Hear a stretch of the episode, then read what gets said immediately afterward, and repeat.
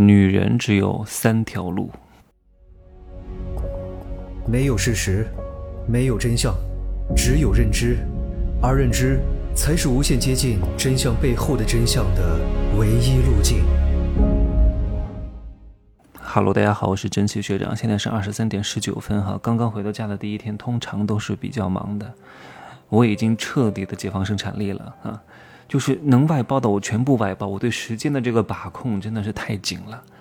其实我昨天晚上十点半就已经到成都机场了，是天府机场，但是离我家很远，打车要一个多小时，打车还很贵，两百多块钱，加上过路费至少得要两百五，然后回到家里十二点了，然后还要铺一下床单，因为我临走的时候把床单洗了，还没有换上新的，深夜到家换床单，家里还有猫毛，看不下去还得吸一下，洗个澡七搞八搞的，至少得到一点钟才能睡觉，但是不行，我不能这么晚睡觉啊，我必须要。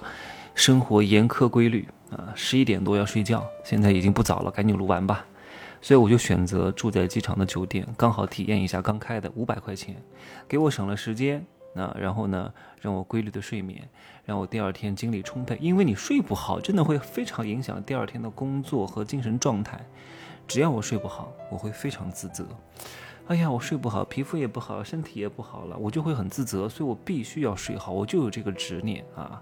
你们看我朋友圈，我现在连剪脚指甲我都不自己剪了，因为我不仅是剪指甲，我还会有死皮，就那个指甲和肉之间它会长一些死皮，其实自己非常不好弄。你自己弄，又要泡，然后又要铲，又要剪，又要磨，至少得耗费二十分钟的时间，全部都剪完的话，而且自己剪的话，没有他剪的好，所以我通常都是。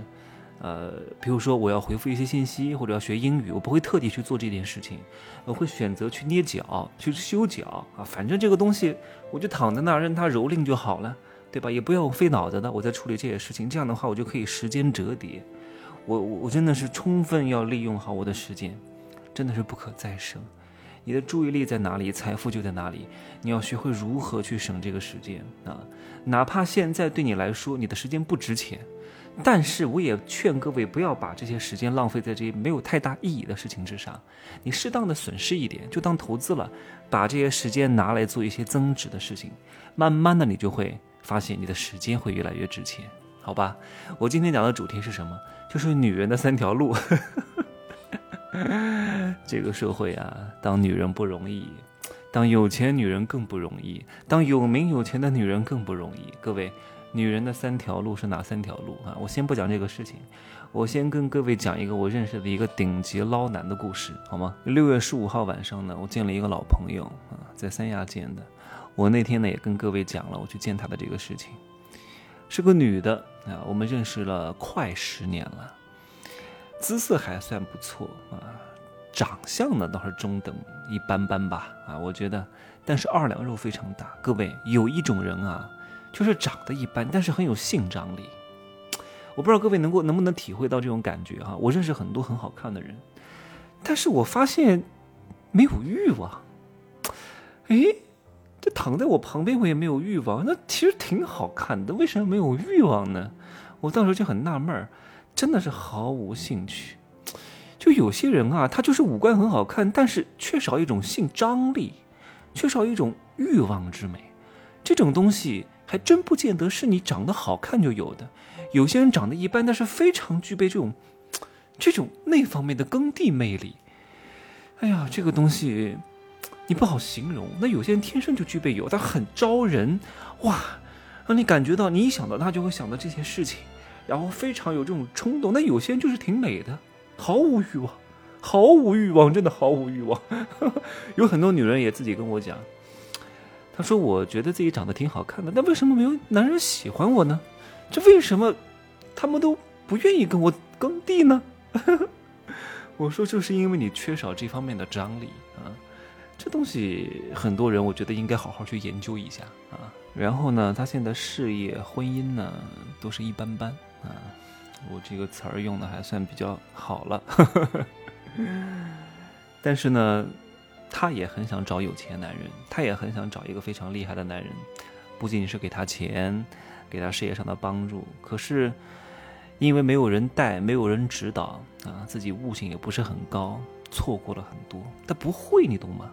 就是会来事儿很重要。我说，如果当时你认识我的时候，我是现在的这样的一个段位和认知，你就发了。你不仅能够找到优质男人，你的事业一定会做得非常之好，资产至少现在是过亿的。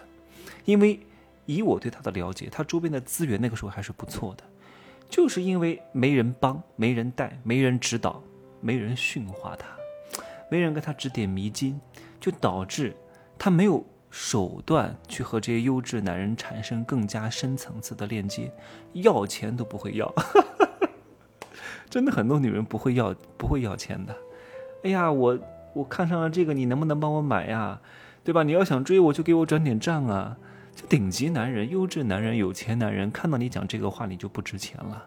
你不懂得，省略号，不讲太多了啊！我还跟他讲，我说我最近可能会出一个新的大课，就是揭秘。不过你现在听也来不及了，毕竟都已经是 为人母啊，为人夫了。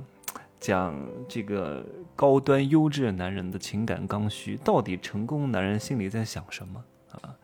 我说，如果时光再倒退个五六年，啊，我教教你，你还有点可能，因为你确实姿色不错，确实现在还是有些有钱男人喜欢他的，啊，想要给他跟他发生点什么事情啊，但是也仅仅就是如此，就是想发生点什么事情而已。其中呢，有一个勾搭他的男的，我们还都共同认识。啊，这个应该不会听我的节目的吧？因为我有些细节不能再讲了，因为再讲的话，一听就听出来了。这个男的呢，五十多岁啊，形象非常不错，是一个帅哥，我也见过的。至少和四位数以上的女人有过什么关系？而且他纵横情场三十年啊，非常懂得这一套。借助各种女人上位，要不就是要这些女人的肉体，要不就是要这些女人的钱财，要不就是要这些女人给他平台，然后给他自己做背书。现在终于上岸啊，找了一个身家十亿的女人啊，至少啊，具体身价我不知道，但是呢，看那个规模差不多是这样，啊，都住在上海的别墅里啊，具体的细节呢，我也不好再讲了啊，你看看。这还是我们一个共同认识的朋友，他真的应该好好学学这个人啊，因为女人只有三条路，第一个呢，就是嫁一个靠谱的男，找一个经济适用男；第二个呢，就是自己创业；第三个呢，可能我讲出来你有一点不吝啊，或者是不屑，或者说我这个人很矛盾，因为我经常骂这种人；第三个那就是当捞女啊。但是呢，总比你搞一些虚头巴脑的创业要好得多。开个咖啡厅啊，开个花店，开个书店要好得多。我需要各位早点下决心，选择一条路，千万不要虚耗自己的时光，熬到三十岁一切都来不及了。但是捞女也不是这么好当的，普通的捞女啊，也只能饿不死而已。因为很多漂亮的女人啊，除了漂亮，没有任何优点啊。那所以呢，她只能靠她原始的姿色换取一些东西而已，换不了大钱的。但是顶级捞女是非常懂人性的，是会非常会顺应人心的，会非常能够让男人愉悦的。当然呢，很多顶级捞女，她已经捞到了一门好的婚姻，或者是利用男人的资源做了一份非常好的事业，搭建了一个非常好的平台，她是不可能出来教大家当捞女的。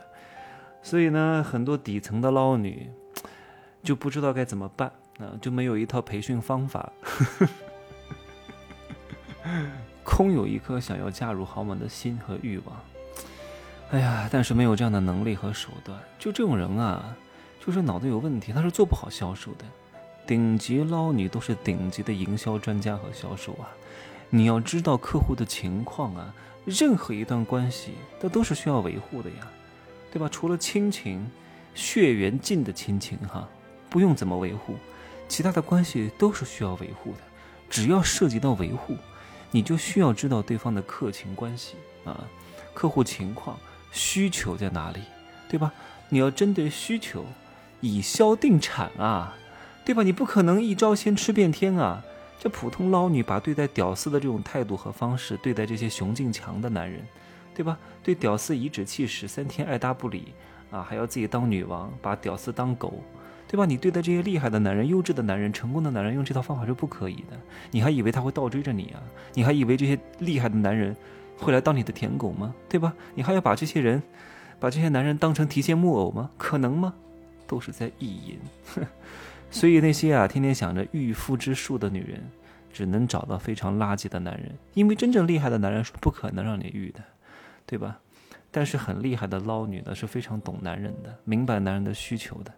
日本有一个顶级捞女啊，叫什么木岛什么佳苗，好像是啊，同时交往三十个男人，捞了一个亿。